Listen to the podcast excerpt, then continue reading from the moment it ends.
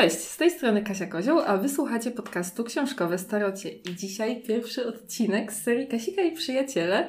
Jest ze mną mój przyjaciel ze studiów, Marcin Bojda, który jest też przewodnikiem w Muzeum UJ, więc na pewno wtrąci coś ciekawego o przyrządach z książki, o której będziemy mówić, ale jeszcze nie mówię tytułu, bo niektóre z tych przyrządów widział.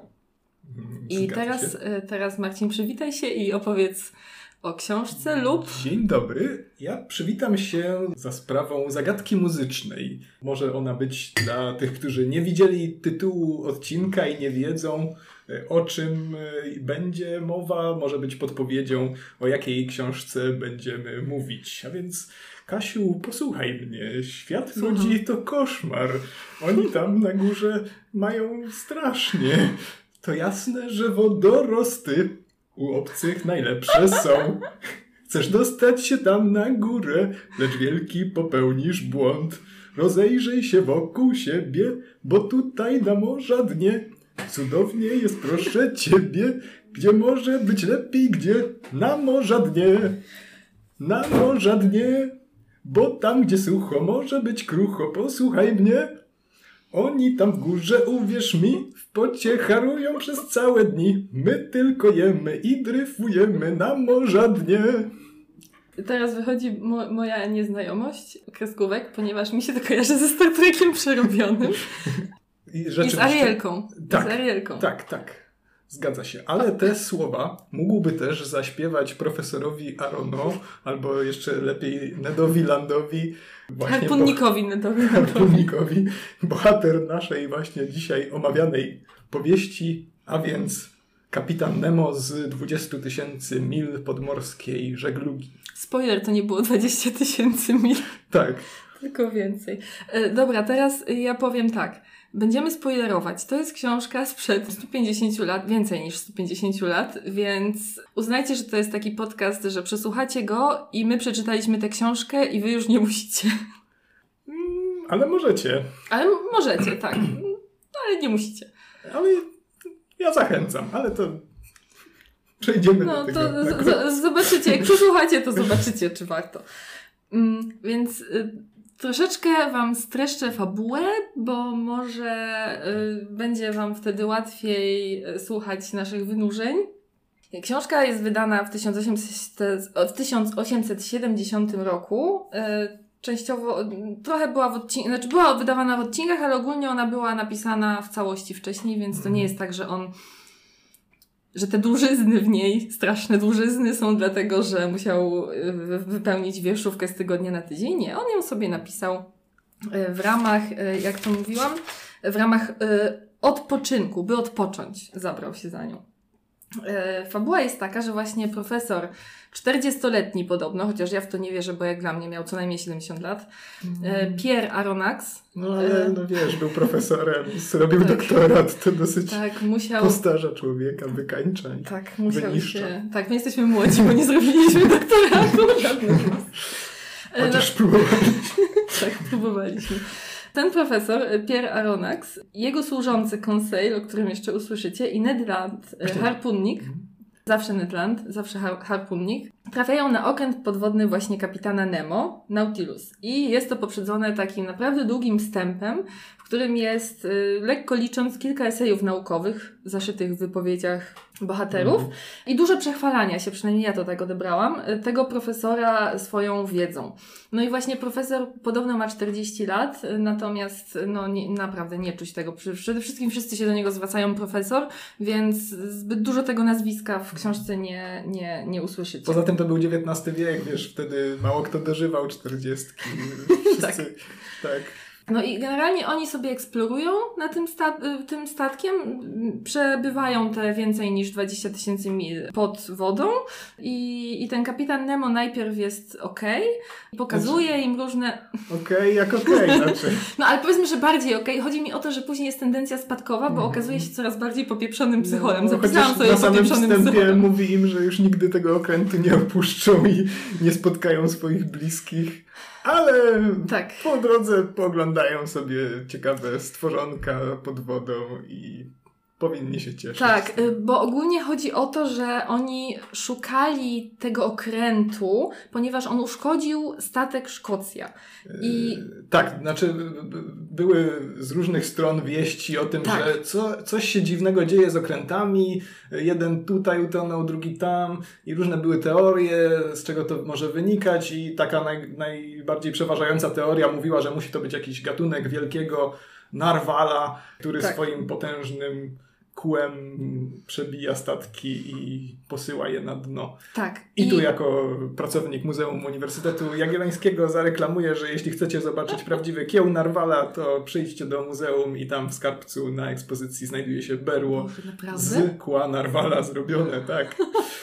Ale jest jakieś takie bardzo duże, czy... Dość spore, no takie jak to berło mniej więcej. Sięga od ręki do ziemi, No tak. nie, to ja na pewno przyjdę. No. W każdym razie ten profesor, Pierre Aronnax, e, on stwierdził, że to na pewno jest e, jakiś właśnie narwal i opublikował na ten temat artykuł w jakimś periodyku naukowym i w związku z tym został zaproszony na wyprawę, która, której celem było zabicie tego narwala. No i tam poznał, wziął ze sobą swojego służącego, y, Conseila, do którego na pewno jeszcze wrócimy, bo to jest cień, nie, nie cień człowieka, jak to powiedzieć ładnie, to jest parodia człowieka. Y, No i był tam najlepszy harpunnik, słuchajcie, na świecie, bo w tej książce wszystko jest największe, najlepsze, y, 10 razy większe niż kiedykolwiek spotkacie, więc ten Kanadyjczyk Ned Land, harpunnik o sokolim wzroku, był najlepszy na świecie i miał właśnie tego narwala zabić. Ale co ciekawe, niektórzy, według tego co Wern pisał, już wtedy pisali, że hej, a może to jest jednak jakaś łódź podwodna, jakaś super nowa technologia, a profesor Pierre mówił, nie, nie, nie, to na pewno nie No way. Skąd? No way, tak. Kontynuując streszczenie, to było tak, że oni oczywiście pływali po tym morzu i pływali po oceanach, po morzach, po prostu wszędzie, ale no trudno jest jakby na całych No wodach właśnie, całego świata nie znaleźć. żadnej wskazówki, Tak. gdzie szukać, więc popłyniemy tam, popłyniemy tu, może się narwal Tak. pojawi. Tak, y, no i co ciekawe, jak już y, w ostatniej chwili, oczywiście w ostatniej sekundzie dnia, kiedy już, mieli, kiedy już sobie postanowili, że okej, dobra, y, przegraliśmy, wracamy, narwal się pojawił. Hmm. I zaczęli go ścigać, ale on oczywiście był tak szybki, tak zwrotny, że sobie po prostu z nimi pogrywał. A w końcu uszkodził kadłub statku i profesor A- Aronnax wylądował w wodzie, Ned też wylądował w wodzie, a Conseil był tak wiernym sługą, że on stwierdził, że skoro profesor wylądował w wodzie, to on też skoczy do wody, no bo, no bo je, jest jego służącym, Tak, więc no w sumie tam... Straciłby No. w ogóle cel swojego istnienia, gdyby Tak. profesor zginął, więc Tak, no. równie dobrze mógł skoczyć razem z nim. Logiczne, nie? No, A w ogóle oni jakąś chorą długość czasu spędzili w tej wodzie, dryfując. No tam było... Nie wiem, czy człowiek naprawdę jest w stanie tak na pełnym oceanie tak długo się unosić na wodzie? Nie. Wernowski człowiek Ale- jest w stanie. Okej. No i książka była dawniej hitem, takim totalnie prawdziwym hitem. E, Głównie wydaje mi się, że e, teraz czytają ją bardziej chyba dzieci, przynajmniej No z, tych wydań tak wynika, bo nie wiem, tutaj No, masz ze sobą to ja takie wydanie. wypożyczyłem w ogóle z działu dziecięcego, nawet No nie właśnie. młodzieżowego, tylko, tylko dziecięcego, co jest trochę moim zdaniem... Krypne. No, no, nie wyobrażam sobie jednak ośmiolatka, który brnie przez te Nie przez... pseudonaukowe eseje okraszone co jakiś czas jakimiś dialogami, które są w zasadzie tak sztuczne i no ale to myślę, że przejdziemy Mhm. jeszcze do tego później. Dawniej była hitem, a teraz, y, no powiedzmy, że mniej. Natomiast dlaczego w ogóle ją czytamy? To znaczy, to zaproponował Marcin, a ja stwierdziłam, y, że w sumie spoko, bo może być dużo y, zabawy z właśnie tymi przewidywaniami przyszłości tego science fiction, weryfikowaniem, co było ok, a co nie ok. Y, A poza tym kiedyś y, miałam taki okres w życiu, że się dużo naczytałam i właściwie bawią mnie te rzeczy. Takie, te, ten humorek taki trącący myszką mnie bawi. A ty dlaczego Ja- właściwie to zaproponowałeś? Skąd ci się to wzięło? Bo tak naprawdę to nie, nie wiem. Ja właściwie to dziwię się, że dopiero teraz sięgnąłem po tę książkę, bo Taka w sumie jakoś tam interesuje mnie świat podwodny i życie Jesteś dorosłym głębinę- ichtiologiem. Tak. Mógłbym być, jak to tam zostało określone, połową naukowca. W każdym razie Ale o kim to było, że Conseil jest chyba połową tak, naukowca? Że razem z Nedem chyba mogliby stworzyć kompletnego naukowca, bo y, Conseil miał, ma czystą wiedzę teoretyczną. Tak, on jak widzi kolei... rybę, to od razu ją podporządkowuje tak, do klasyf... konkretnej, klasyfikuje. I wydaje mi się, że to zostało... Y, o, tak, tak. tak że to zostało y, zrobione przez Werna tylko po to, żeby się pochwalić, że zna te wszystkie rzeczy, te, te, tak, te klasyfikacje, tak, nie? dokładnie.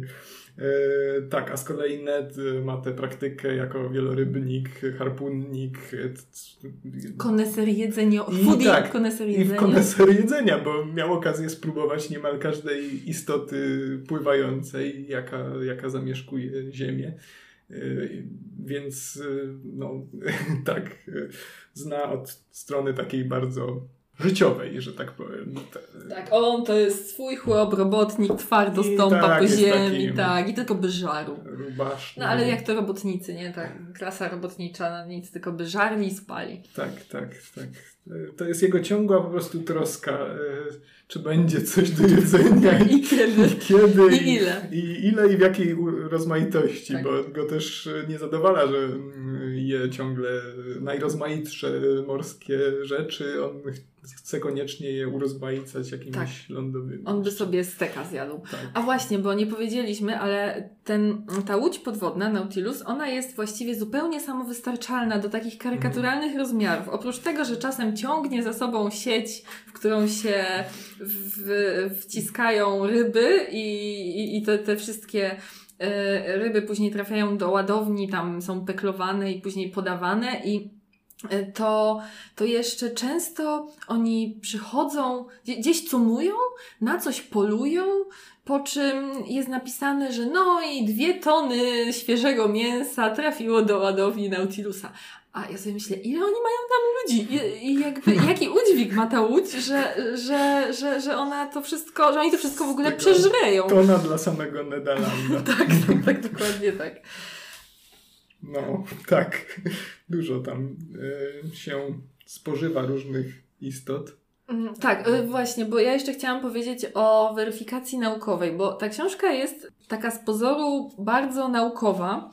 I Wern do niej zrobił duży, duży research, bo on ogólnie kochał morze i kochał życie na morzu. Kupił sobie nawet jacht i sobie nim żeglował. I my jakby troszeczkę weryfikujemy, ale raczej się będziemy skupiać na naszych odczuciach, naszych śmieszkach, mm. naszych takich anachronicznych trochę śmieszkach, e, ale ja je lubię. I, no, I tam częściowo tylko to, co wiemy, to, co gdzieś tam się dopytaliśmy albo wyszukaliśmy, to zweryfikujemy, a reszta nie, nie będziemy jakoś tak super no, tego analizować. jakoś tutaj się znęcać nad Wernem, no bo faktycznie myślę, że na możliwości swoich czasów to ten research zrobił dosyć dobry. Tak, tak. E, no a wiadomo, że z, z biegiem lat ta wiedza została zweryfikowana trochę przez naszą naukę i nie wszystko, co w czasach Werna uchodziło za prawdę, ciągle jest za nią uważane. Tak, albo na, na przykład niektóre słownictwo może teraz się wydawać śmieszne, e, nawet też w tłumaczeniu, bo e, były, były tam takie rzeczy jak fosforyzujące molekuły, no i gdzie, no nikt tak teraz nie mówi, halo, fosforyzujące molekuły? Albo coś jest natury elektrycznej, tak jakby tą mhm. elektrykę wtedy, nie wiem, przyporządkowano, przyporządkowywano bardziej naturze, bo teraz elektryka się wydaje taka sztuczna mhm. i stworzona no tak. przez człowieka, no nie? A wtedy, no właśnie, słuchajcie, bo Nautilus cały jedzie na y, energii elektrycznej. Tak, tak, z y, ogniw Bunsena pozyskiwanej, tak? Tak, co I... jest grubym niedopowiedzeniem, bo no, zgodnie z tym musimy założyć, że kapitan Nemo jakoś magazynował tę energię mhm. elektryczną, podczas gdy do dzisiaj nie mamy mhm. możliwości magazynowania jej na taką skalę, żeby y, napierdzielała ta łódź tak. y, 20 no. mil czy tam 30 na godzinę, y, która waży nie wiem, nie wiem ile ton i jeszcze y, strzelała, jeszcze nie, nie, nie wiadomo co tam robiła. Te, te no. pompy powietrza. Wydaje się jakby tam co najmniej miał jakiś reaktor y, atomowy tak. na tej łodzi,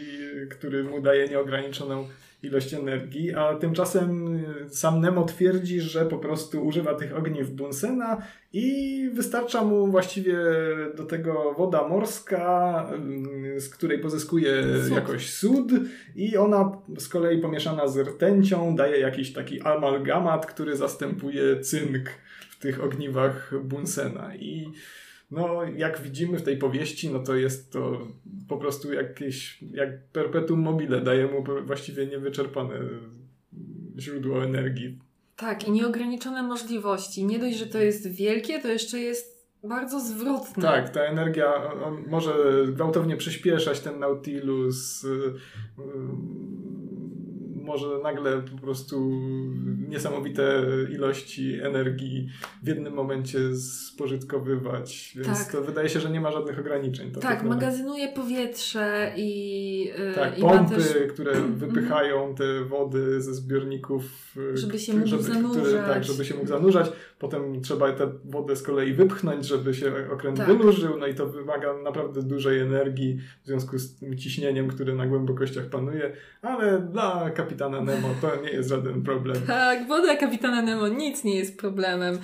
E, jeszcze, jeszcze kadłub, który jest super silny i szyby, które też są, Tak. nie wiem, 8 razy po 8 cali, czy tam ileś i, i mimo, że są zupełnie przejrzyste i mogą sobie, bo oni mają w salonie taki rozsuwany, rozsuwany kadłub i mogą sobie przez okno, jak w akwarium, oglądać życie morskie, więc głównie to robią. Na morze dnie. Tak, y, i no super, właśnie i też szkło sobie, to szkło, te szyby sobie wytrzymują i wszystko jest Ciśnienie wytrzymują. Chociaż sprawdzaliśmy Mhm. ciśnienie e, powiedzmy z ekspertem, pozdrawiam eksperta, i wychodzi na to, że to ciśnienie w którymś tam mikroeseju naukowym e, zawartym w wypowiedzi jednego z bohaterów było obliczone w miarę okej. To znaczy tam Mhm. ciśnienie, nie, nie pamiętam teraz wartości, ale to nie jest istotne. Ciśnienie, które tam jest, e, Mhm. zwiększa się wraz z zanurzeniem tam na centymetr kwadratowy i tak dalej. Co tam Tak. jeszcze ta, ta łódź, żebyście sobie wyobrazili, jak ona w ogóle wyglądała? E, Czy ty nie miałeś tam te, Eee. o, opowiedzieć o, o tym, że ona była na ile długa, że tam miała salon i tak dalej? Tak, jest dokładnie w ogóle opisana, tak jakby ktoś miał na tej podstawie wykonać kiedyś tę łódź, prawie jakby po prostu te plany konstrukcji tam wrzucić do środka, e, bo jest tam wszystko w- łącznie z dokładnymi miarami podane e, i jest opisane to w ten sposób, że długość e, tej łodzi to łącznie 70 metrów, a szerokość w najszerszym miejscu to e, 8 metrów. Łódź ma ogólnie kształt wydłużonego cylindra o stożkowatych dnach i może się kojarzyć z cygarem. To tak. E, I nawet jest właśnie w środku cały opis, że właśnie jadalnia ma długość 5 metrów, oddzielona jest od potem biblioteki szczelną przegrodą, potem biblioteka ma znowu 5 metrów, potem jest salon wielki na 10 metrów i w tym salonie jest to, to muzeum, e, o którym sobie też może jeszcze powiemy. I z kolei on jest oddzielony od pokoju kapitana drugą szczelną przegrodą, potem pokój kapitana na 5 metrów, do niego przylega pokój profesora na 2,5 metra. Bo tak się złożyło, że miał akurat wolny pokój, który był sensowny i który I był obok, obok niego. Tak, tak. Yy, No i potem jest zbiornik powietrza na 7,5 metra, ciągnący się aż do dzioba. Yy, No i tak jest ta chyba przednia część stw- zbudowana. No i jeszcze jest tam powiedziane, że te przegrody zamykały się za pomocą kauczukowych uszczelniaczy, dzięki czemu gdyby gdzieś doszło do jakiegoś przecieku yy, w jakiejś części statku, to pozostała część mogłaby być od tego szczelnie odgrodzona i statek by w ten sposób y, został uratowany. To może powiedzmy o tych pomieszczeniach, bo Mhm. później możemy zapomnieć y, do tego wrócić. Tak, tak.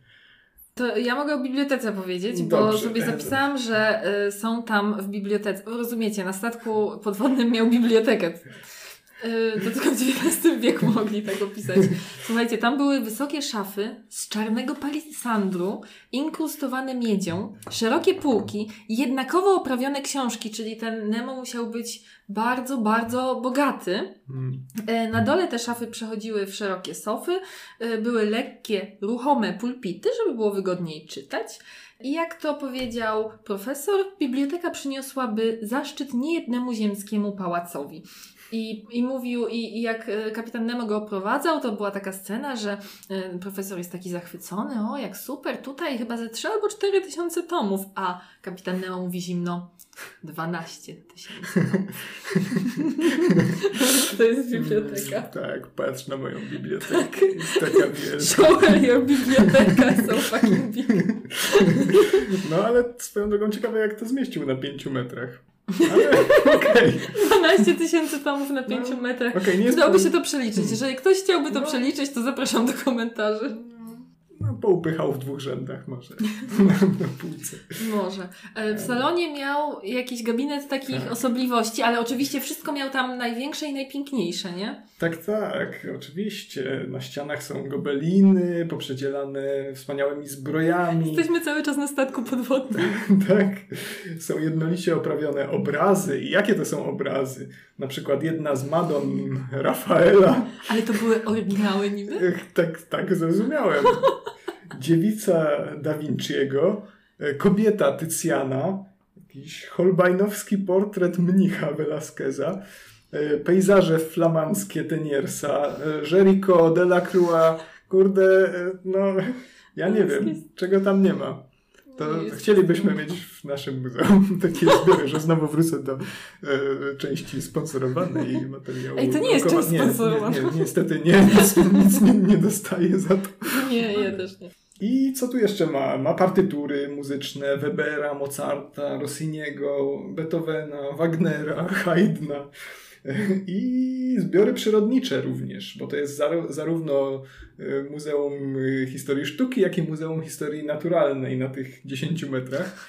E, I w tych zbiorach przyrodniczych na przykład znajduje się na środku e, wielka fontanna oświetlona elektrycznością, będąca tak naprawdę olbrzymią trydakną, czyli taką potężną muszlą, większą niż największe, jakie są znane e, na, na lądach. Bo oni tam łowili muszle i on sobie hodował te muszle w, najgłęb... w Tak. najgłębszych głębinach oceanu. Hodował te muszle, tak. Trydakna. Try, trydakna, tak. E, I potem dookoła w szklanych gablotach są różne okazy morskie, jakieś zwierzokrzewy, właśnie te perły, które poławiali w, na wszystkich morzach, muszle i tak dalej, i tak dalej. Ale zaraz, to wszystko było na 5 metrach, tak? Y, A w Tak, najszerszym Na, na 10 momencie... metrach. E, Salon ma 10, 10, metrów, okej. a biblioteka No to pięć. 10 metrów to już właściwie No. sporo, bo w No. najszerszym miejscu miał 7 metrów, no to powiedzmy, że ten salon był mniej Mhm. więcej chyba na środku, ale nie, nie, nie mogło być przy każdej ścianie coś, ponieważ miał Mhm. jeszcze te rozsuwane ściany. To były w salonie. Mm, No, no. E, Więc to i no, tak jest mm, shady. mm, Ludzie byli wtedy trochę niżsi, trochę mniejsi. Może się jakoś mieścili między tymi trydaknami. no, Tak, a może inna jednostka miary. O właśnie, bo ja w końcu się naśmiecham, a nie powiedziałam y, podstawowej ciekawostki, mianowicie, że przez przekłamanie w tłumaczeniu okazuje się, że oni wcale nie, przy, nie przebyli 20 tysięcy mil y, podczas tej podmorskiej żeglugi, tylko tak z cztery razy więcej. Tak, bo w oryginalnym tytule jest y, podana jednostka ligi morskie chyba, nie? A, ligi, nie no mile. tak, nie mile. I te Mhm. ligi są tak naprawdę cztery razy, czy ileś tam razy Mhm. dłuższe niż te mile morskie, więc tak naprawdę może nie, nie warto jakoś bardzo przywiązywać wagi do, do tych miar, które tu są podawane, Tak. bo no nie wiem, może to w tłumaczeniu po prostu coś pokręcili i dlatego się to nam nie zgadza. E, tak. Był jeszcze pokój kapitana, Tak. w którym właściwie nic nie było. A gdzie, był, gdzie były organy? One były On W salonie. były chyba w tym salonie, albo w tak. bibliotece, bo wiem, że jak się na końcu profesor czołgał, Więc to... jeszcze organy musiały się gdzieś No właśnie, on, ale, ale organy to on, on miał. To nie było pianino, to były To organy. były organy, no, znaczy tak, tak, tak myślisz i tak sobie to wyobrażam. Dobrze, to ja jeszcze powiem o Nautilusie. Ale moment, jeszcze co do pokoju jeszcze, no. kapitana, bo tam, tam, tam jest też ważna rzecz, bo tutaj mam taki opis, że urządzony był surowo, prawie klasztornie, żelazne łóżko, Stół do pracy, sprzęty do mycia. Wszystko w półświetle, nic z komfortu, tylko to, co niezbędne. Profesor Nemo jest, jest czadem, nie potrzebuje Kapitan, komfortu. tak. A co ja powiedziałam? Kapitan. Boże, kapitan Nemo, tak, tak, tak. E, tak, ale potem e, w innym miejscu jeszcze profesor znajduje e, w pokoju kapitana jeszcze akwaforty z przedstawieniami postaci historycznych, które kapitan Nemo szczególnie sobie cenił. No i e, jako pierwsza z tych postaci, co dla nas Polaków jest ciekawe, zostaje wymieniony e, otóż Tadeusz Kościuszko. Wychodzi na to, że jest największym idolem kapitana Nemo, jako bohater walk e, niepodległościowych, narodowo-wyzwoleńczych. No i poza tym są też różni inni właśnie walczący o wolność ludów e, herosi, jak e, Waszyngton, był też e, chyba Lincoln, bodajże. O'Connell. A, O'Connell, tak, John irlandzki bohater. John Brown, walczący o wyzwolenie afroamerykańskiej ludności. Tak, Manin jeszcze. tak, tak. No więc trochę tam tych, tych bohaterów się znajduje, no i to nam może jakoś podpowiadać, kim ten tajemniczy kapitan Nemo może być. Bo to też jest jedna z zagadek, Tak, która przez, cały, przez całą powieść się, ciągnie. Tak, A i właściwie i poza tym powieść. Tak, zajawiane w różne sposoby, bo tam było dużo, dużo zawirowań e, z tym związanych, o czym też powiemy. Ja jeszcze tylko chciałam, zanim mi umknie, powiedzieć e, o Nautilusie, mianowicie, mm, że tak naprawdę nie wiadomo, czy to prawda, że, że Verne się wzorował na tych łodziach, natomiast Nautilus to był taki francuski okręt podwodny Roberta Fultona, który, a raczej nawet kilka takich łodzi, takich powiedzmy prototypów, które były zbudowane około 1800 roku, czyli no, tam 60-70 lat przed Vernem. Mhm. I y, mógł się tym zainspirować, a nie Tak. musiał. Natomiast A, pewne jeszcze- jest, y, że się zainspirowali Amerykanie Vernem, ponieważ ten okręt podwodny, który pierwszy na świecie przepłynął pod biegunem północnym y, w 58 roku, się nazywał właśnie Nautilus. I to, No. to już chyba na, chyba na pewno było Aha. mm, na cześć Verna. I tak, a jeszcze w takiej właśnie y, książce, której jeszcze nie, nie miałem czasu przeczytać w całości, ale już jakieś y, przejrzałem, y, książce Adama Węgłowskiego Labirynt Werna, y, czyli drugie życie kapitana Nemo, jest podana taka informacja, że Polak y, o nazwisku Hoffman planował. W czasie, kiedy Kościuszko już po upadku powstania był więziony przez Rosjan w Petersburgu, to ten właśnie Hoffman planował akcję jego uwolnienia i właśnie chciał w tym celu wykorzystać jakiś podwodny okręt, którym można by było uciec przed pościgiem floty rosyjskiej bez obawy e, właśnie o mm, bycie dopadniętym przez tych ścigających Rosjan.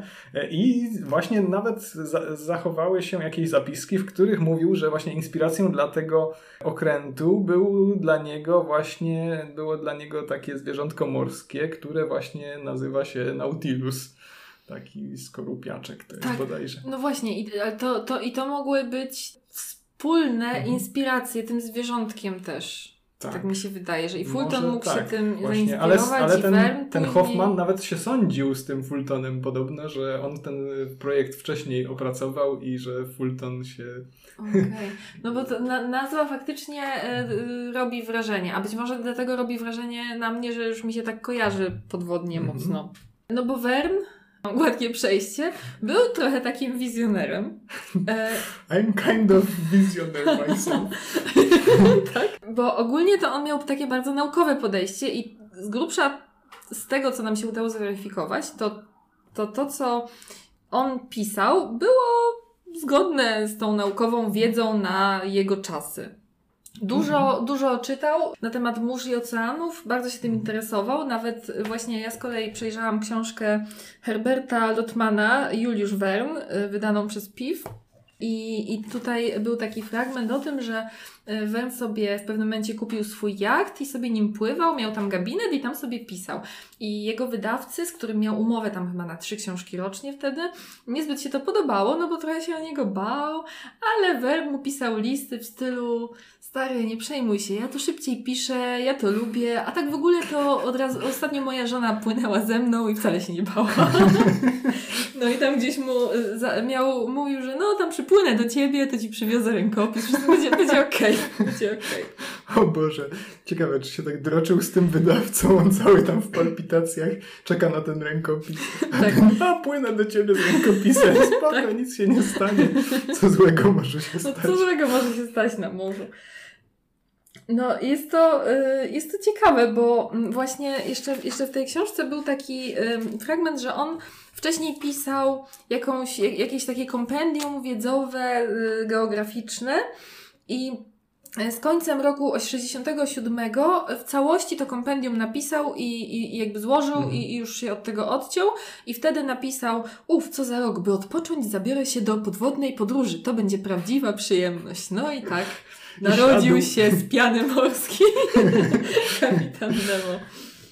Tak, to wspaniała podróż. Tak, ja jeszcze chciałam zwrócić uwagę, nie, bo nie wiem, czy y, ty Marcin na to zwróciłeś uwagę, a ty się może trochę lepiej na Biblii znasz niż ja. A nie wiem, no może nawet o tym już gadaliśmy, bo ja na przykład myślałam, że na przykład stworzenie świata było jeszcze tam 100-200 lat temu brane tak całkowicie dosłownie. To znaczy, że było te y, 7 dni i mhm. Bóg co, codziennie stwarzał coś innego, no bo to jest magia, ta mhm. religia y, starotestamentowa powiedzmy, że ma w sobie jakiś pierwiastek magiczny y, i no i siódmego odpoczywał i już wszyscy byli, już wszystko mhm. było, no nie, że to, tak. a Wern dosłownie pisze z przekonaniem, to jest tysiąc, powiedzmy 60 y, lata XIX wieku, że przecież dni biblijne były całymi epokami, a nie czasem jaki upływa od wschodu do zachodu mm. słońca.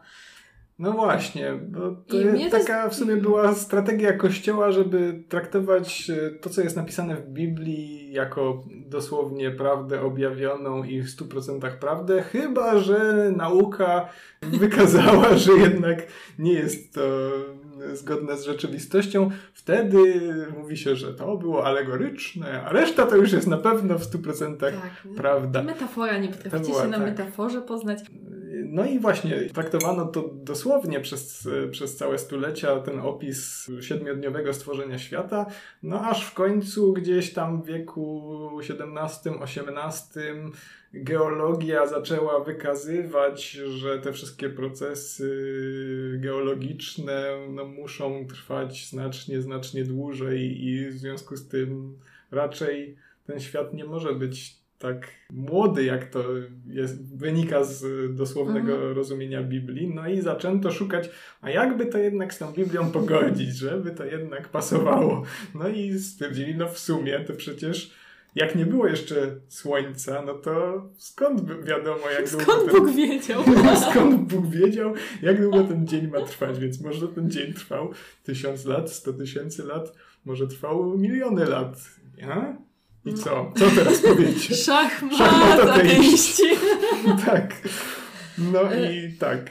I widzimy tutaj właśnie ten kompromis, powiedzmy, pomiędzy biblijnym stworzeniem świata a ustaleniami nauki. Ale y, ja też pamiętam taki mój szok, kiedy powiedziałeś mi o tym, że w średniowieczu ludzie wcale nie, nie wierzyli, że Ziemia jest płaska. I to jest no podobny rodzaj szoku, że mam wrażenie, że jak patrzymy teraz wstecz na powiedzmy wieki ciemne, czy tam nawet na, na ten XIX wiek, po prostu na y, jakąś historię bardziej niż 100 lat odległą od nas, to nam się wydaje, że ci ludzie po prostu srali i jedli to potem.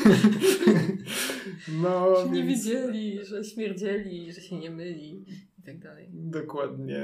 No, jednak tak. Y, ludzie zdawali sobie sprawę z tego, że, że Ziemia jest y, kulą i to już od starożytności i średniowieczni uczeni też raczej z tym nie polemizowali z drobnymi wyjątkami, więc y, no, czasem to historia jest trochę bardziej skomplikowana niż się mhm. na pierwszy rzut oka wydaje.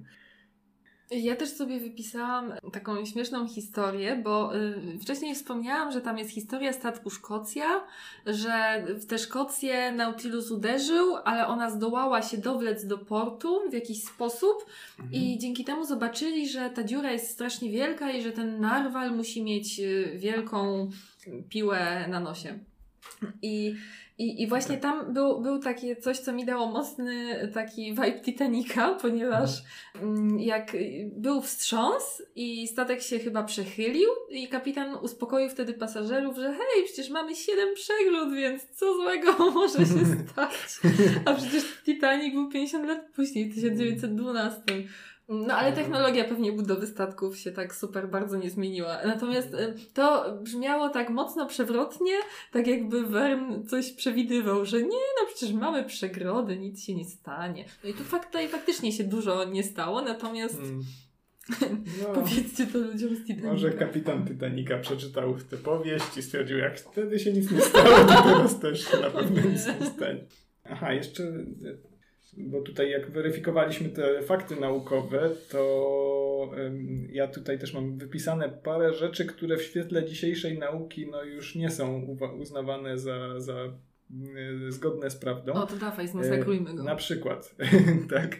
Na przykład głębokość oceanu, bo Verne bardzo przecenia tę głębokość też, tak jak przecenia też y, wielkość i w ogóle Tak, wielkość tak, ryb. y, ryb i gatunków różnych i, Wszystko. i wszystkiego.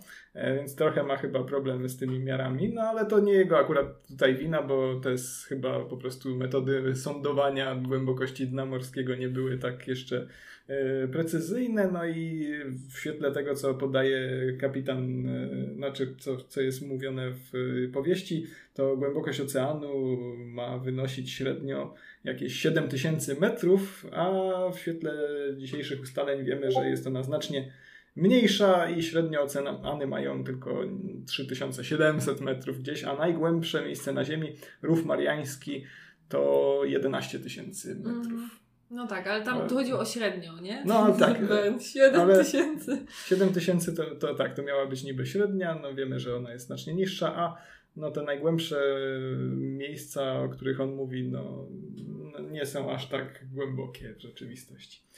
I jeszcze z tych, z tych faktów e, naukowych, no nie zawsze też e, słusznie Wern określa e, zachowanie i obyczaje na przykład różnych gatunków zwierząt, bo nie wiem, czy mówić o tym przy, ty, przy, przy tej okazji, ale jest tam Mów na przykład e, kwestia kaszalotów, które są O, ukazane jako jakieś po prostu straszliwe bestie, bezmyślne, właściwie będące tylko wielkimi paszczami, e, najeżonymi zębami i mają niby te kaszaloty atakować inne wieloryby i być dla nich zagrożeniem i Tylko dla zabawy. tak, i tylko dla zabawy po prostu rozszarpują y, całe stada wielorybów.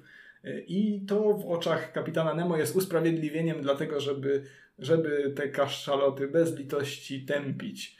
Y, I mamy scenę takiej po prostu rzezi kaszalotów, gdzie kapitan Nemo tak z taką, z taką wręcz jakąś lubieżną satysfakcją y, rozszarpuje całe stado kaszalotów, aż całe morze wokół robi się czerwone. Tak, jak i- okiem sięgnąć po prostu jest krew zamiast morza i jest, no ten kapitan I- Nemo to tak. taki nie, niezbyt zró- zrównoważony. Wręcz y, aż jest to dla Neda Landa, który już tysiące wielorybów swoim harpunem w życiu przekuł, y, jest to dla niego tak y, odstręczające, że w tym momencie y, do kapitana Nemo jakby traci y, resztki szacunku. Tak, chociaż on ogólnie go nie lubi, bo, Tak. bo też mu nie ufa, bo chciałby, bo Ned Land najbardziej chce uciec, bo myśmy tego tak naprawdę jeszcze nie powiedzieli, ale Tak. to jest tak, że kapitan Nemo bierze ich na pokład i stwierdza, wiecie co, y, nikt się nie może dowiedzieć o tym, że ja mam ten statek, więc generalnie zostaniecie tutaj na zawsze. Na zawsze tak. Więc ich więzi i pokazuje, i to jest jakby przyczynkiem do pokazywania im, a raczej tylko profesorowi, ponieważ tamci dwaj się nie liczą, bo to służący i wiecie, robotnik. Mm, No i pokazuje profesorowi, całe te wszystkie dziwy Na morza dnie. Na morza dnie. Na morza dnie. I mm, zaskakujące też było dla mnie to, że on całkiem fajnie opisał skafandry te Mhm. podwodne, bo oczywiście oni wychodzą z tego statku czasem i, yy, i mają takie plecaki z, z powietrzem, które jest tam, no nie jest sprężone, ale jest jakoś, no jakoś ściśnięte jest. Mhm. To nie do No, końca nie- jest wytłumaczone. W każdym razie świeże powietrze. Tak. Mm, I, y, i, i, I sobie idą dnem morskim i na przykład obserwują poławianie pereł. Mi, ja, ja jestem wrażliwa na takie dłu- dłużyzny, dlatego y, bardzo się zbulwersowałam przy poławianiu, bo jest ten fragment, kiedy on ratuje tego Hindusa. Tak, tak. Tylko, że wcześniej tam jest dosłownie napisane, że, bo, bo wiecie, bo mm, właściwie to mm, nie zweryfikowałam tego, ale w książce jest opis poławiania pereł ówczesnego. Mhm. To znaczy, że y, ludzie po prostu mieli łódki, potrafili wstrzymać oddech na długo, ładowali do toreb szybko te muszle i wypływali na powierzchnię. No i niektórzy robili to przed sezonem muszlowym sami. I właśnie takiego jednego Hindusa obserwowali, jak sobie właśnie sam, mm, y, sam te muszle łowi i stali w tych skafandrach tam i według książki oni obserwowali go przez pół godziny. Pół godziny to jest Mm. strasznie dużo czasu. Ten y, podcast jak dotąd Ale- ma pół mhm. godziny. Hmm. Ale czy to było pół godziny bez, bez wynurzenia się? Bez tego? wynurzenia czy, się. Czy on po prostu się wynurzał? Nie, nie, nie, on, nie, czy Wiesz on, on nie, on pra- nie, chodzi o to, że on pracował, on Aha. się wynurzał i Aha, zanurzał. okej. I oni obserwowali jakby ten rytm jego pracy, Aha, okej. stojąc i gapiąc się na typa przez pół godziny. Nie bojąc się o to, że im nie braknie powietrza, nie patrząc wokół, że tam coś może pływa. Nie, patrzyli się na poławiacza pereł przez pół godziny. Ja w po- poprzednim odcinku mówiłam coś podobnego o tym, jak Poirot przyszedł do adwokata i ten adwokat myślał sobie coś, Mhm. a pewnie ten Poirot przyszedł tam z czymś tam y, i siedział naprzeciwko Poirot, myślał sobie o tym, z czym on przyszedł i to było w narracji, więc Mhm. myśmy te myśli czytali. I potem było coś takiego, no po upływie dwóch minut w końcu się odezwał. A to znaczy, że Poirot siedział, nie wiem, wykręcał palce. Dwie minuty to też dużo czasu, No. jak na to, że ktoś cię zaprasza do gabinetu i, i, i, i zaczyna z tobą gadać dopiero... No tak, ale ja myślę, że to po prostu były jeszcze te piękne czasy, kiedy ludzie nie mieli jeszcze zniszczonych mózgów TikTokiem i byli w stanie skupić na czymś uwagę przez pół godziny bez scrollowania face'a i ciągłego e, odrywania się do, do smartfona. No, ale oni tam mieli ograniczoną ilość powietrza, a później jeszcze No, była przecież widocznie mieli dużo tego powietrza. No. Nie poglądałabyś sobie takiego poławiacza, jak schodzi No pewnie nie przez pół i godziny. wynurza się i schodzi i wynurza. Oglądałaś kiedyś coś takiego? Co, co lepszego można zrobić w pół godziny? Mhm. Nie, ale oglądałam kiedyś y, na YouTubie bociany, znaczy O, gniazdo bocianu. Właśnie ja czasami z naszym kotem oglądam jakieś rybki albo właśnie ptaszki przy karmniku. To, to jest taki nasz wspólny seans wtedy. E, ale przy tej okazji też właśnie sprawa tego Hindusa trochę nas znowu naprowadza na to, kim kapitan Nemo może być, bo e, kapitan Nemo e, potem po właśnie uratowaniu tego, tego Hindusa mówi Ale poczekaj, to streśćmy Mhm. o co tam chodziło, Aha, bo dobra. oni się gapili Tak. na niego przez pół godziny, a później zaatakował go rekin. a no właśnie, to I, warto dodać. I kapitan Nemo y, z narażeniem własnego życia go wyratował, po czym go wywindowali na górę i, i była tam taka scena, że on patrzył taki przerażony, bo udało Tak, im się go a oni w tych baniach takich. nad nim pochyleni. I, I patrzył, co to za dziwy, co to za nadprzyrodzone, wspaniałe dziwy. I ja wtedy sobie pomyślałam, no profesorze, ale masz mniemanie o sobie, jesteście tacy wspaniali, tacy, tacy biali, tacy pańscy. Mm. No i teraz możesz kontynuować, Tak, że e, uratowali go w I każdym uratowali razie. go i kapitan Nemo mówi y, tak, ten Hindus, panie profesorze, jest mieszkańcem kraju uciśnionych, a ja należę jeszcze i do ostatniego mego tchu należeć będę do tego właśnie kraju. A więc kapitan Nemo jest rodakiem wszystkich uciśnionych. Lubię z Hindusem. Lub jest Hindusem. Nie będę na razie mówił. Czego nie wiadomo. Yy, No chyba, że porozmawiamy od razu o kapitanie Nemo, bo chciałam o Consailu, ale to jest służący, jego możemy na koniec zostawić. Tak. Y, Jeżeli chodzi o kapitana Nemo, o w ogóle możemy opowiedzieć jeszcze tę scenę, kiedy oni y, zostają przyjęci na pokład, są najpierw głodzeni chyba przez, nie wiem, paręnaście godzin, po czym wchodzi tam ten kapitan Nemo i milczy i patrzy na nich, a oni wtedy się wkurzają, chcą, Ned oczywiście chce jeść y, i mówią mu swoją historię w trzech różnych Tak, to językach. jest zabawne, bo oni powtarzają tę historię ze szczegółami w trzech różnych językach, przy czym kapitan Nemo po prostu nie reaguje na to i w ogóle nic się nie odzywa. Tak, tylko patrzy, bo oni jeszcze mają, e, kapitan Nemo ze swoją załogą mają język, którego nie zna e, profesor, nie znają go też jego towarzysze, nie wiadomo co to jest za język i to Tak. właściwie nie jest rozwinięte, a szkoda, bo to czy jest język, ciekawe. czy jakiś w ogóle szyfr może przez nich Tak, samych wymyślony. Tak, może coś, e, coś taki może uproszczony język, bo mają Mhm. też do tego znaki migowe, bo pod wodą oczywiście nie mogą mówić. E, Pod Mhm, wodą jak są w tak. skafandrach. Tak, tak, tak, tak. E, tak, i opowiadają tę No. swoją historię Tak. po francusku, po angielsku, po niemiecku. E, nie wiem, czy jeszcze tam po, po, I po łacinie. po Przecież łacinie. O, po łacinie, jeszcze po tak. łacinie Profesor mówi. się męczy tam łacinkę. Jakoś, jakoś dałem radę tam, opowiedziałem. A okazało się potem, że mm, kapitan Nemo po prostu wysłuchał, zrozumiał wszystko, i Wszystko porównał, czy coś nie kręcą. Od nie? początku, tak. I Tak. mógł sobie porównać. Tak, no i wtedy stwierdzają, że y, wtedy dopiero on się odzywa i mówi im, że y, no generalnie to zostaniecie tu do końca życia. Y, Mamo, żadnie. I, e, I właśnie mm, tu, ja sobie wynotowałam parę fragmentów, jak, jak y, Wern opisuje tego kapitana Nemo, bo to jest bardzo, e, bardzo ciekawe, mm, że w tej e, właśnie w tej książce, o której Wam mówiłam, o Lotmana, e, jest taka teza, że może Wern zazdrości kapitanowi Nemo, że może Wern był rozczarowany swoim monotonnym życiem, tego, że tym, że syn mu cały czas chorował. I on też zresztą chorował, bo wiecznie go, go coś bolało, że ta y, rodzinna egzystencja była banalna, że był zniechęcony do, do literackiego świata i chciałby kiedyś odpłynąć właśnie z takim kapitanem Nemo. No więc ten kapitan Nemo jest y, po prostu takim trochę ideałem. Profesor od razu, bo w ogóle narracja, to też trzeba było powiedzieć na początku, narracja jest prowadzona z perspektywy Mhm. profesora. Mhm. To znaczy jest zniekształcona trochę, nie, nie ma narratora wszechwiedzącego, tylko Mhm. mamy profesora, który jest zapatrzony w kapitana Nemo ok- okrutnie do samego Tak. końca.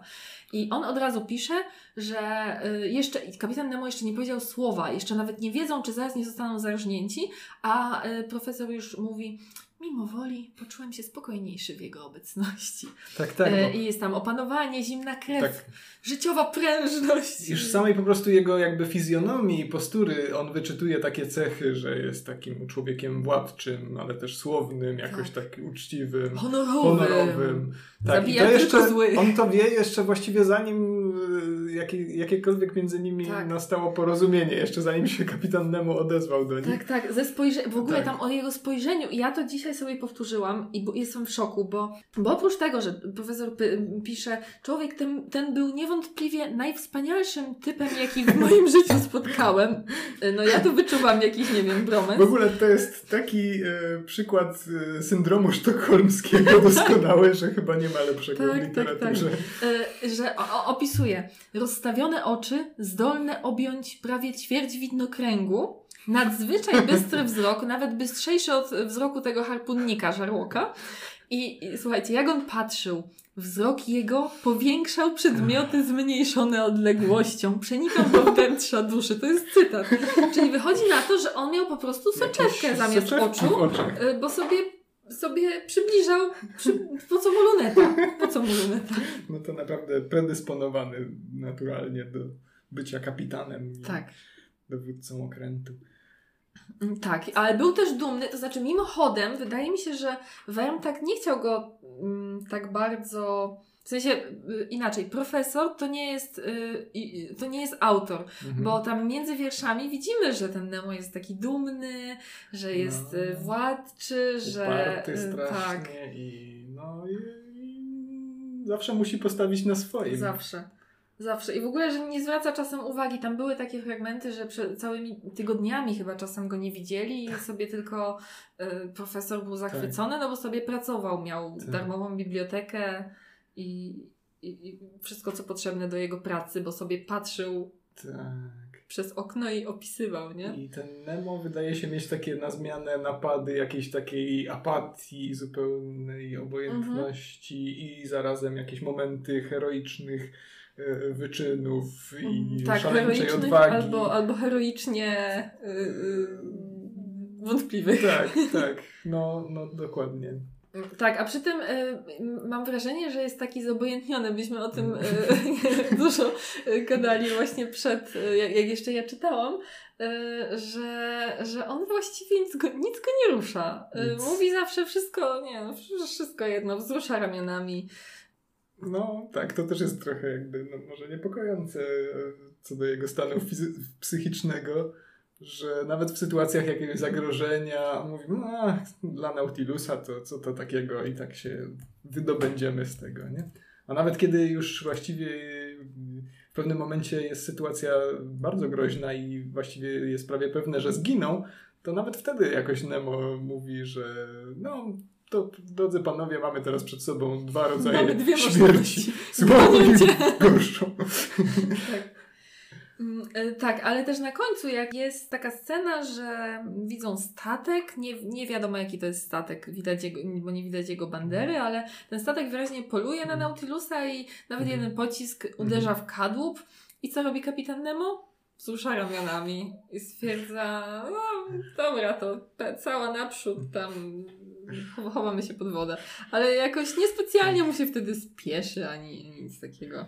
E, Taki zblazowany jest. To A, jest irytujące. Mnie on strasznie irytował. No, ale to jest też w jakiś sposób imponujące, że, że właśnie jest taki obojętny nawet w sytuacjach zagrożenia i zachowuje tę zimną krew i, i nic go nie rusza i zawsze wydaje się być panem sytuacji. Mm. Nic go nie rusza, chyba że siądzie do organów i gra.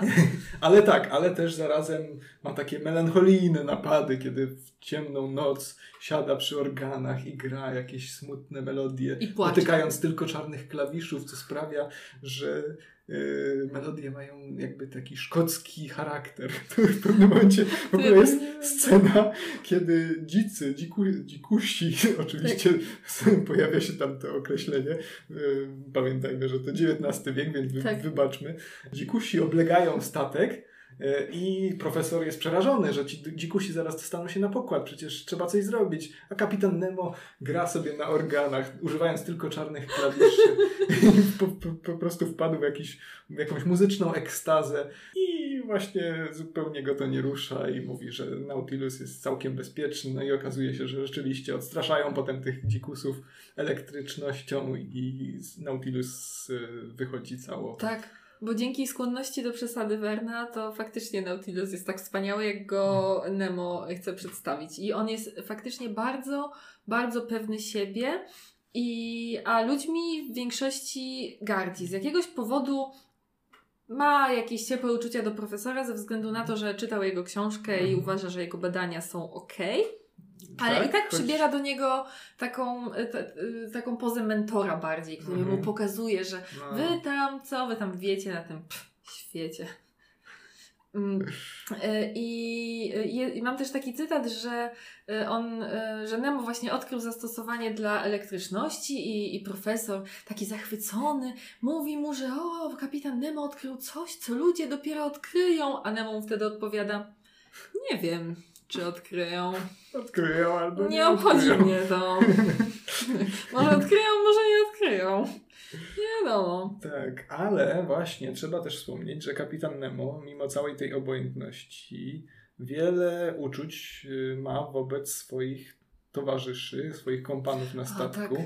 I bardzo się przejmuje ich losem, i kiedy któremuś z nich coś się dzieje, to nagle kapitan staje się bardzo emocjonalny. I płacze. Staje się, tak, płacze właśnie. Wen pisze emocje. melancholię, gra na organach, rozpacza, pada na kolana, po prostu szlocha. Więc tutaj właśnie w pewnym momencie przyszło mi do głowy, że moż, można by go określić mianem kapitan emo, e, Tak. bo jednak czasem bywa bardzo emocjonalny. Emocjonalny. Ja, ja jeszcze chciałam powiedzieć o takiej teorii, którą wyczytałam na Wikipedii i dopiero to dzisiaj zrobiłam i byłam w szoku. Mianowicie, że y, podobno według y, rękopisu Werna Nemo miał być Polakiem, powstańcem styczniowym i zesłanym na Syberię i w międzyczasie jego y, rodzina zginęła w Mhm. rosyjskich, no, na skutek rosyjskich represji po powstaniu styczniowym. No i w związku z tym te wszystkie statki, które on zatapiał, bo generalnie tam gdzieś między wierszami jest, że on ich usypia, znaczy raz to chyba się wydarza, Mhm, że mhm. on ich usypia, Tak, zamyka i w międzyczasie zatapia statki. No, I, mm, to też jest dosyć chore. chore. Wpuszcza im do kajuty jakiś gaz, żeby ich uśpić. Tak, tak, tak. Gaz Nie. albo, zje, Czy- albo w jedzeniu było Czy coś. może w jedzeniu? Już nie pamiętam. No, w każdym Tak. razie o, spali i następnego dnia już wszystko było ok, z tym, że jeden, e, e, jeden e, pracownik, znaczy pracownik, jak nazwać, towarzysz towarzysz kapitana tak. Nemo był, e, był ranny, raniony. I w każdym razie chodzi o to, że to był pierwotny pomysł, Mhm. ale wydawca Hetzel stwierdził, że nie, nie, nie, my tutaj dbamy o stosunki francusko-rosyjskie, nie będziemy Rosjan szkalować.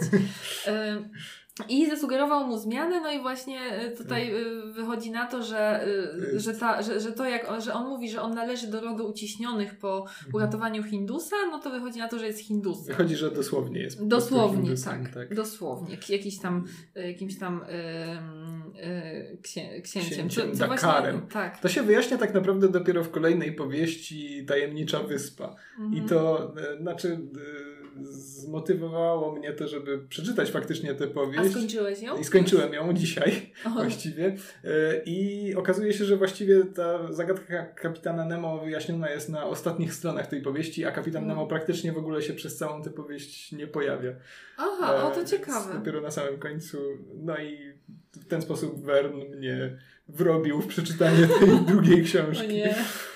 Mm, W każdym razie jeszcze y, tutaj przed mm, włączeniem nagrania oczywiście zaczęliśmy rozmawiać i śmialiśmy się, że no może być Hindusem, rząd brytyjski nie będzie protestował. Właśnie, nie? bo dbają o fran- stosunki francusko-rosyjskie, no ale francu- francusko-brytyjskie stosunki też były dosyć istotne w tych Mm. czasach, ale Verne miał uznać, że liberalny rząd brytyjski nie będzie protestował przeciwko ukazaniu Anglików właśnie w ten negatywny sposób. No a może po prostu tak, tak stereotypowi Francuzi nie lubią stereotypowych Brytyjczyków i Może. Poza tym to taka też długo, długowiekowa tradycja zachodnioeuropejska, żeby wobec Rosjan jakoś tak ostrożnie, Mhm. żeby ich nie drażnić, a z kolei tam sobie to można nawzajem dosrywać. no w sumie tak. Ja właśnie zauważyłam, że mam jeszcze jeden cytat organowy wypisany.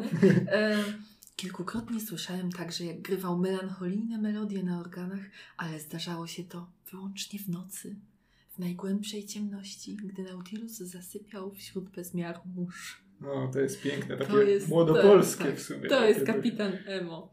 Wśród bezmiaru mórz. W ogóle kapitan Nemo no, jest też takim bohaterem, no, można powiedzieć, romantycznym, tak byśmy go mogli określić. Mhm. E, To też właśnie tutaj e, u Adama Węgłowskiego w tym labiryncie Werna zdążyłem wyczytać, że na przykład właśnie e, kapitan Nemo był też idolem Czesława Miłosza podobno. I że właśnie przypominał tych polskich bohaterów narodowych, którzy poświęcili całe życie dla sprawy wyższej, narodowej. Ale Czesław Miłosz uwielbiał też złotopolskich, podobno, jak powiedział kiedyś y, Marian Stala na wykładzie, więc ja, ja bym się nie przywiązywała do, do jego sympatii. Okej. No tak. Mm, No ogólnie był też hipokrytą. To, ja to muszę powiedzieć wprost, bo jak Ned Land chciał sobie zapolować, bo był harpunnikiem i to była jego druga natura. Oczywiście nie usprawiedliwiam go, ale powiedzmy, że jest przedstawiony jako y, człowiek taki trochę gorszy, który jest ograniczony, ma, nie wiem, ograniczony mózg y, i I ciągle chce jeść. ciągle chce jeść i, i, właśnie zapolowałby sobie, to nie. I wtedy podaje taki argument, że nie zabijajmy zwierząt morskich, jeśli tego nie potrzebujemy, jeżeli ich nie potrzebujemy, y, żeby je zjeść. Chyba, że to takie- kaszaloty. No chyba, że to kaszaloty, to bez tak. litości. Tak, to jest taki tam cytat, że jeszcze ich, mm, bo y, atakują ich też w pewnym momencie ośmiornice. Mhm. Y, macka ośmiornicy wkręca się w tryby, nie w tryby, tylko w śrubę i kapitan Nemo stwierdza, wypłyniemy na powierzchnię morza i wymordujemy całe to robactwo. Tak, a ośmiornice były Tak. oczywiście też y, kilka razy większe niż normalne ośmiornice znane człowiekowi, no bo czemu nie? No, ale profesor podziwia kapitana Nemo i wydaje mi się, że później nawet za nim tęskni. Ma E. I, i, i, tak, i pod koniec nawet e, mówi, że nie odważa się go potępić, mimo Mhm. że musi uciekać. On się tam czołga po, mm, po y, bibliotece albo salonie, bo nie pamiętam, gdzie te organy stały, mm, Mhm. a, a, a Nemo gra na organach, a on się tam czołga do tego wyjścia. Tak, tak, tak. No bo właśnie, bo e, przez całą powieść przewija się też plan ich ucieczki z tego statku. Bo Tak. oni niby, niby chcą uciekać. Znaczy profesor tak naprawdę nie chce uciekać. Tak, jemu- i on to, on to przy, przyznaje w narracji. na morza dnie. Tak. I on to przyznaje w narracji tak całkiem szczerze, że właściwie to Tak. wie, że powinien i że kiedyś będzie musiał, ale chciałby jak najbardziej przedłużyć, żeby sobie tam jeszcze pozwiedzać. Tak, tak, po, pozwiedzać. Jeszcze jeden ocean, jeszcze jedno morze. Tak, tak. Może później trochę uciekniemy. Teraz są złe warunki, wiecie, daleko do lądu, zła pogoda, w ogóle mnie coś brzuch dzisiaj boli. Tak, tak, tak.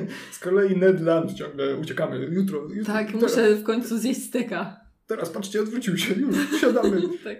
tak, i, i planuje ciągle niby ucieczkę. Ale właściwie w tej powieści, no właśnie to jest trochę problem tej powieści, bo kapitan Nemo Trochę. nie ma takiego swojego właściwie celu. On pływa po tych oceanach, ale do niczego tak naprawdę nie dąży. Właśnie, miałam wrażenie, że to może jest troszkę niedopracowane Mhm. y, ze, ze strony Werna, że on po prostu tak bardzo chciał y, nauczyć ludzi więcej o, o te, tej podmorskiej Mhm. florze i faunie, że zapomniał, że może główny bohater, czy tam y, taka postać ważna dla książki powinna mieć jakąś motywację, No więc na końcu wrzucił mu żonę w lodówce y, i dzieci, w sensie, wiecie, to jest ta, ten trop martwa żona, dead, dead, dead woman in the fridge, czy jakoś tak. Y, Tylko, że tutaj y, tak bardzo, właśnie to jest kolejny problem w tej książce, tak bardzo nie ma kobiet, że, że nawet martwa żona w lodówce, która teoretycznie ma pchać bohatera do jakichś czynów y, w ramach zemsty, nie jest pokazana, tylko jest wspomniana pod koniec tak. Moja Tak. żona, moje biedne dzieci i tyle. Dokładnie. Nie ma, nie, nie ma w powieści ani jednej kobiety, nie przewija się tam w żadnym momencie. Wtedy kobiety nie istniały. A i, i są wspomniane kobiety w jednym momencie, mianowicie wtedy, kiedy y, Conseil mówi, że nie, nie muszą tak uciekać, nie mają żon, nikt na nich nie czeka, spoko, spoko. Właśnie, no to jest e, u, u bohaterów Werna chyba bardzo często, że nie mają żadnych zobowiązań, rodzin. Tak, co najwyżej też- się kocha, jakby zakochują w międzyczasie Mhm. y, podczas powieści. Na końcu oczywiście jest y, rozwiązanie takie, Mhm. że biorą ślub albo będą brać ślub. Tak. No i y, powiedzmy, że bohaterowie ci właśnie, którzy są uwięzieni jakby na Nautilusie, profesor, Ned i Conseil, mają jakiś swój cel, no bo niby mają uciec z tego statku. Tak, do, Ale- do, do czego wracamy co jakiś czas, ale nie za często.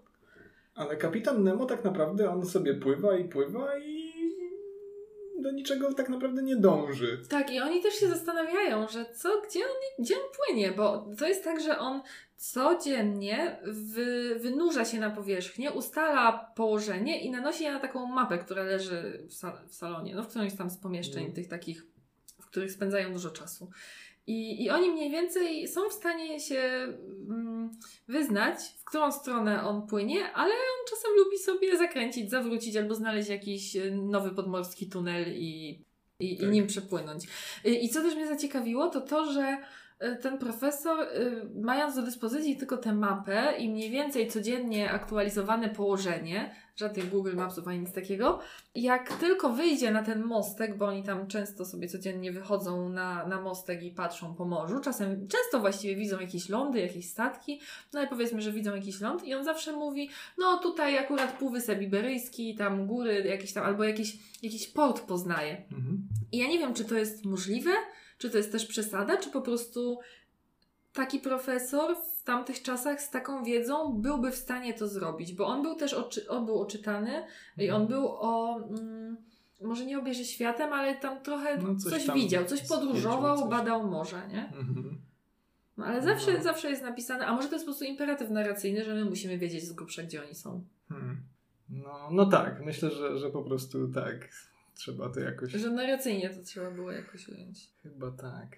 Nie wiem, co ty, co ty tak ostatecznie sądzisz o tym kapitanie Nemo? Bo mnie wkurzał bardziej niż fascynował. A w opracowaniach, które czytałam, było dużo właśnie o takim. Yy, o tym, że, że on jest intrygujący, że jest taki tajemniczy i to było przedstawione jako dobra rzecz. Aha, bo właśnie teraz pomyślałem sobie, że jest pewne podobieństwo między właśnie postacią kapitana Nemo, a postacią kapitana, e, nie pamiętam jak się nazywał, ale bohatera Moby Dicka, e, Melville'a. A, to tutaj Tam... Moby Dick jest też wspominany parę razy. Tak, bo Moby Dick był wcześniej wydany, o ile pamiętam. No i tam też jest kapitan ogarnięty... Aha. Kapitan Ahab, właśnie, tak, kapitan Ahab. E, ogarnięty rządzą zemsty na tym wielorybie y, Moby Dicku. No i on też właśnie pływa po tych oceanach, ale właśnie on ma ten Szuka, cel znaleźć tego wieloryba i go zabić. I temu jest podporządkowane całe jego życie. I Nemo wydaje się, że też jest całe jego życie podporządkowane jakiejś Zabijaniu zemście. E, ale właściwie to nie ma żadnego planu, wydaje się, który by realizował. No i tu się po prostu pływa i od, na, od, czasu do czasu napatoczy się jakiś okręt, który go wkurzy i który zatopi. No i tu się moim zdaniem rozbijamy po prostu też o imperatyw narracyjny, mm. bo książka mm, była napisana po to, żeby Wern się mógł mm. pofeksować swoją wiedzą o mhm. morzach, czyli no, no nie musiał temu Nemo dawać jakiejś super motywacji, wystarczyło, że Nemo, tak jak Flex, chciał mm. się pochwalić wiedzą, no i się chwalił faktycznie przed tym profesorem. Mi się wydaje, może że tak. może nie ma się tu czego doszukiwać. Hmm, może i tak. A... A, może no jeszcze można wspomnieć o tym w ogóle, że Nemo, y, no to może jest znany fakt, ale że Nemo po łacinie znaczy nikt i yy, to jest też y, ciekawe, że na przykład w Odysei też Odyseusz w, w tej grocie Polifema też określa się jako nikt. No tak.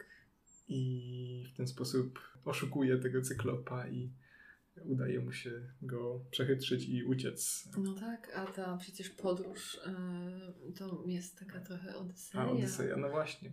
Oni... To jest nowa Odyseja tym Profesor razem. może nie za bardzo, ale jednak chcą wrócić do tego domu i ostatecznie, tak. spoiler alert, uciekają. Chociaż ta końcówka mam wrażenie, że jest taka trochę y, na kolanie pisana. No. Tak jakby po prostu, no uciekniemy, no to ucieknijmy. Dobra, o, ostatnia strona. I tyle. Naprawdę. No po 400 stronach oczekiwałoby się, że to zakończenie będzie jakieś bardziej um, dopracowane, a tymczasem właściwie wychodzi na to, że oni trochę przez przypadek y, z tego tak. okrętu się Dosłownie wydostają. Było i... to tak, że wy, wydostali się z tego okrętu, ten profesor się tam przeczołgał, e, kapitan Nemo szeptał o mhm. swojej żonie, E, Bo wpadli, I wpadli w. Malstrom, tak? Tak, Ten, u wybrzeży Norwegii. U wybrzeży Norwegii. E, I po prostu profesor stracił przytomność, i następna rzecz to jest, że go budzą w jakiejś chacie rybackiej, tak. a potem, no, dwa miesiące poczekaliśmy na jakiś tam statek do Bostonu bodajże, i już jesteśmy w domu. Przeglądam notatki, piszę. E, chłopaki mówią, że wszystko ładnie opisałem, no to wydajemy. I tyle, koniec. I koniec. Można grać w CS. Tak. Pora na CS-a. No, więc tak, ta końcówka bardzo rozczarowuje, no i potem trzeba przeczytać jeszcze tę tajemniczą wyspę, która okazuje się nie właściwie wiem, nie ma... Jak ty no, przeczytałeś, to może Powiem, że nie, nie trzeba, nie trzeba. Nie, ale na pewno jeszcze kiedyś się zabierzemy za Werna. Ja bym proponowała 5 y, tygodni w balonie, bo czytałam już 5 tygodni w balonie i pamiętam, że to jest strasznie śmieszna książka, bo oni faktycznie, faktycznie spędzają 5 tygodni w balonie. I to jest też ważne ze względu na to, że o, to była chyba taka pierwsza książka, która mu dała popularność, bo przy, ym, bo przy Kapitanie Nemo już, już był, już miał mhm. ugruntowaną pozycję i był popularny, a Pięć tygodni w balonie była pierwsza. Był jeszcze Kaskabel, który też był super. No, możemy jeszcze mhm. poczytać. No, to znaczy, ja bym powiedział, że podczas czytania tej książki mimo wszystko bawiłem się bardzo dobrze. Nie powiedzieliśmy o Consailu, A, no jeszcze... właśnie, jeszcze Conseil. Nie no, o Consailu trzeba powiedzieć. No właśnie, czy on jest, on jest dosłownie służącym, czy on był jakimś asystentem jego? On jest takim chyba służącym, łamane przez asystentem, hmm. bo, bo, bo z jednej strony go pakuje, jest mu bardzo oddany, taki, taki wiecie, typowa figura oddanego służącego, który hmm. właściwie nie ma osobowości, tylko że tutaj to jest wywiedzione do jakichś karykaturalnych rozmiarów. Nie ma swojej osobowości, tylko ma osobowość służącego. Tak. I to To go Ale- definiuje w całości tak, bycie służącym definiuje, profesora.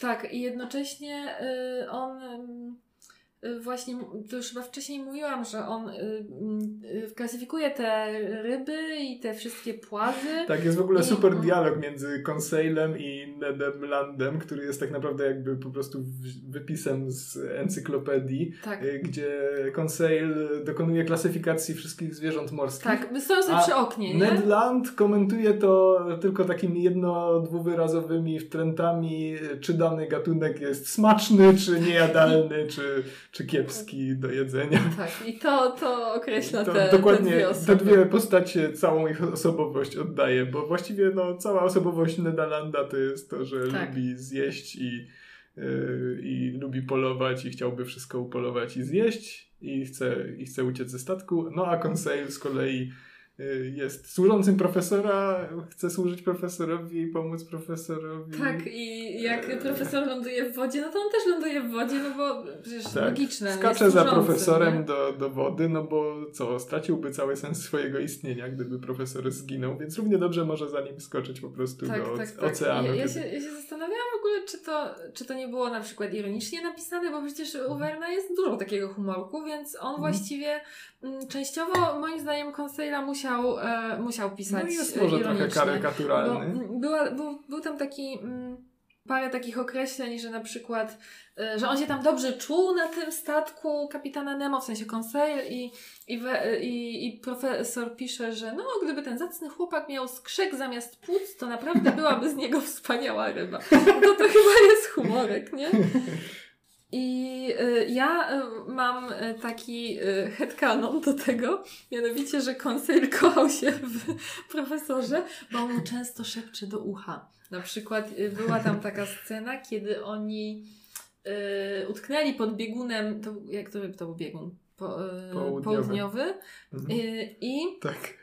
I brakowało im powietrza. E, I, no i ty, to ty masz ten najlepszy cytat, a, a ja mam jeszcze coś potem dotyczącego tak. Promosu. mówi w pewnym momencie, ach panie profesorze, gdybym mógł nie oddychać, więcej powietrza zostałoby dla pana profesora. E, tak, i później jest. Brał mnie za rękę, dodawał odwagi i szeptał cicho. No bo oni tam już się naprawdę dusili, a kapitan Tak. Nemo gdzieś tam manewrował jeszcze, ale tego powietrza już naprawdę było mało. Tak, i w pewnym momencie już naprawdę z Nedem po prostu jakieś ostatnie zbiorniki z powietrzem, które znaleźli, Tak. oddali profesorowi, mu przykładali. Tak, i jeszcze powiedzieli, rurkę. że no bo życie pana profesora było ważniejsze jest niż cenniejsze nasze. oczywiście Cenniejsze, niż tak, no życie jakichś oczywiście. dwóch No. y, z plebsu. Zinternalizowany klasizm. E, No i prawie się dusili i wtedy jak poczuli, że Nautilus się zaczął ruszać, bo ten kapitan Nemo gdzieś tam wymanewrował, bo oczywiście jemu nie potrzeba powietrza, żeby żyć, e, to, to, to, to była kwestia, wydostajemy się, szepnął mi Conseil do ucha, czyli oni musieli tam gdzieś razem leżeć. A później e, profesor nie mógł odpowiedzieć, więc tylko go ujął za rękę. No, także to bardzo takie... Tak. Druga teoria mówi, że Conseil jest robotem tak naprawdę. Tak, to jest twoja teoria. W steampunkowej adaptacji byłby po prostu takim steampunkowym, nakręcanym y, robotem na parę z trybikami. I... Tak, który powtarza cały czas te same kwestie. E, bo właśnie też zastanaw- zaczęliśmy się zastanawiać, jaki to byłby punk, bo to nie byłby steampunk, to Mhm. byłby, skoro Nautilus jest napędzany elektrycznością, to by byłby electric punk. Tak, albo, albo Bunsen Punk od ogniw Bunsena. No, ciekawe. No, no Conseil był, ja myślę, że to był humorek, bo ogólnie tego humorku, bo ja to wiesz, nie narzekam, ale, ale właściwie to był, mm, to, to była momentami śmieszna ta książka, tylko że to są momenty.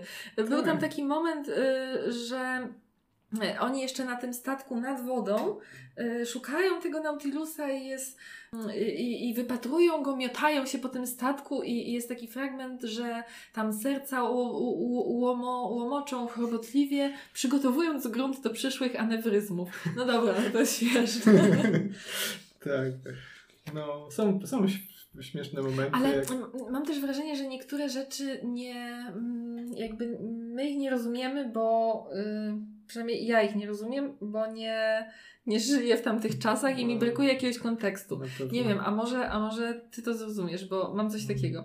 Mhm. Y, Podaje trzy fakty, że jakieś wyspy odkrył ktoś tam, że yy, w tym samym roku jakiś koleś wynalazł barometr, a Ludwik XIV w tym samym roku wstąpił na tron. I dodaje potem, nie będę sugerował, który z tych trzech faktów stał się dla ludzkości najważniejszy.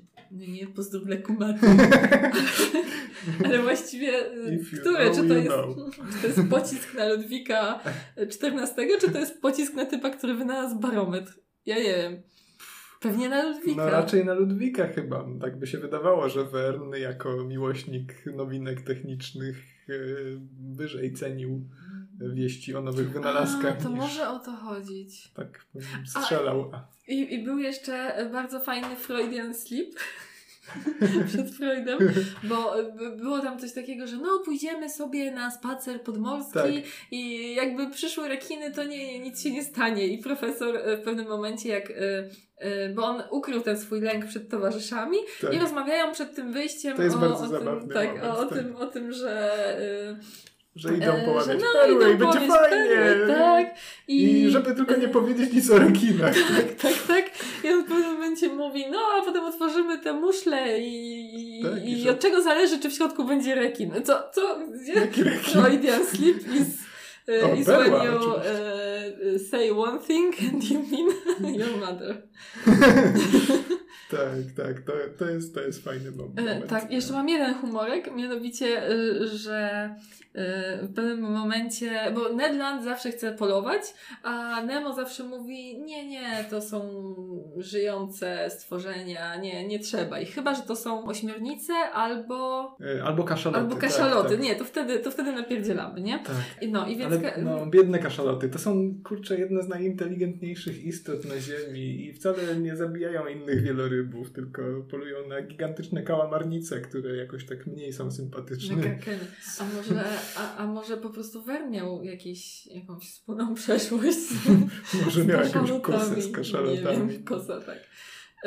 Albo właśnie zasugerował się tym Melvillem i Moby Dickiem, bo No tam może. ten kaszalot też jest przedstawiony Ja jako mam taki... wrażenie, że, że on tutaj y, mocno tego Moby Dicka, nie, czy profesor na początku coś tam mówi, że no przecież nie ma takich wielkich wielorybów jak w Moby Dicku, dajcie spokój, to jest fikcja.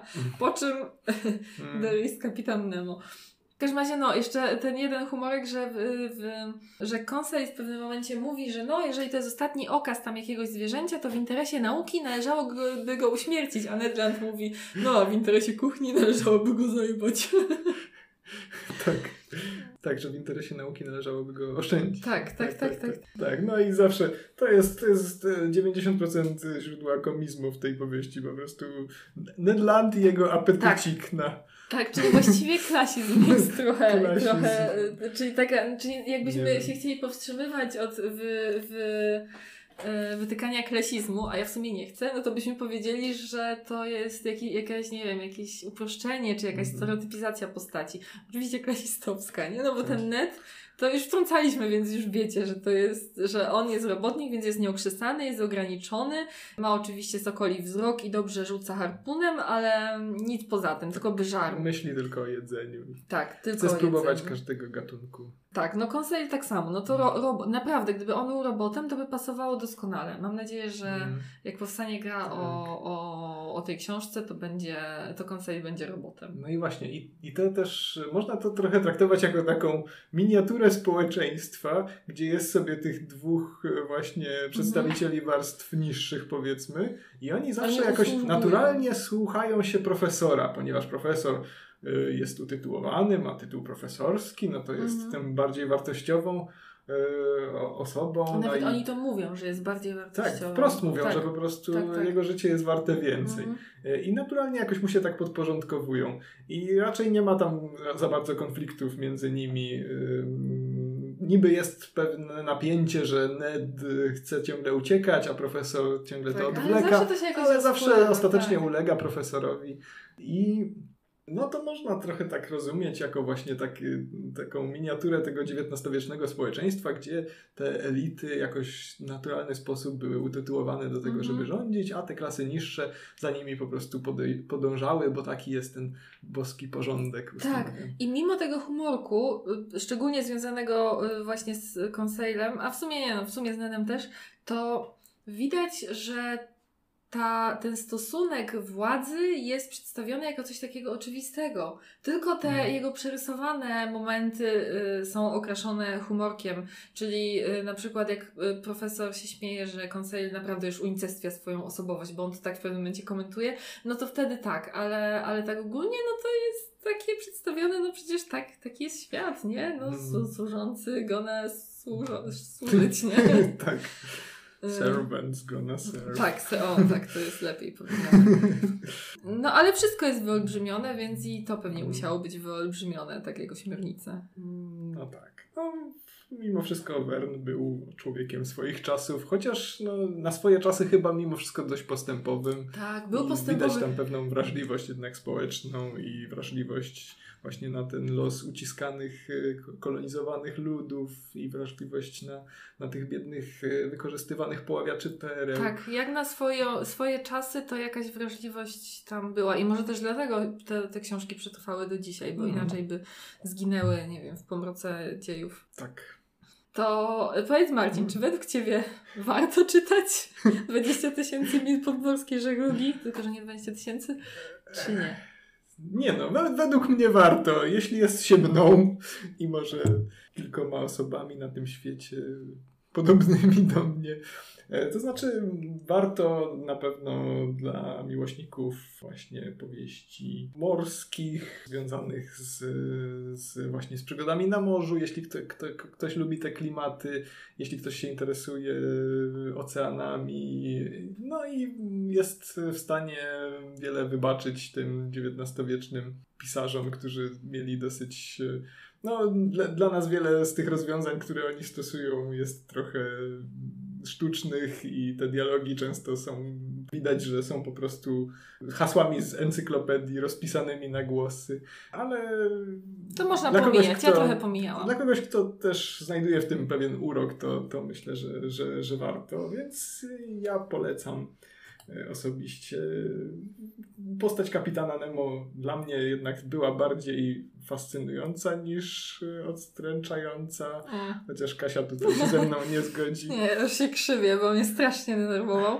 E, No ale słuchajcie, jesteście w podcaście Książkowe Starocie, więc jesteście No tu z takiego powodu, że być może ta książka Wam podejdzie. Powiem Wam tak, jeżeli nie jesteście odstręczeni po tej ponad godzinie gadania, mamy godzinę prawie półtorej na No. nagraniu, pewnie trochę potem pójdzie, bo trochę chrząkaliśmy. Tak, Ale i trochę- dosyć chaotyczne tak. to może E, było, ale E, No, ale jeżeli to Was nie zniechęciło, no to może sięgnijcie i może napiszcie do nas, to e, sobie pogadamy, bo ja jestem gotowa na e, szykanowanie kapitana Nemo zawsze, a Marcin jest gotowy na jego bronienie.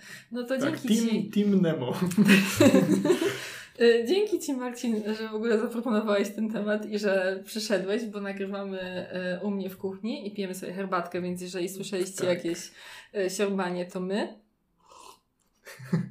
A tymczasem, jeżeli przeczytacie Kapitana Nemo, albo jeżeli nas e, chcecie za coś opierniczyć, bo coś źle powiedzieliśmy, to możecie zawsze sięgnąć na moje media społecznościowe. Znajdziecie mnie na Instagramie, gdzie mam login kykasikak bez znaków przystankowych. Na Mastodonie, na serwerze 101010 jestem po prostu Kasiką, a był ze mną Marcin. Dziękuję za uwagę, dzięki Kasiu za możliwość porozmawiania, za pyszną herbatkę i być może do zobaczenia kiedyś, do usłyszenia Na pewno do odcinku. usłyszenia. Słyszymy się niebawem. Cześć! Na morze nie.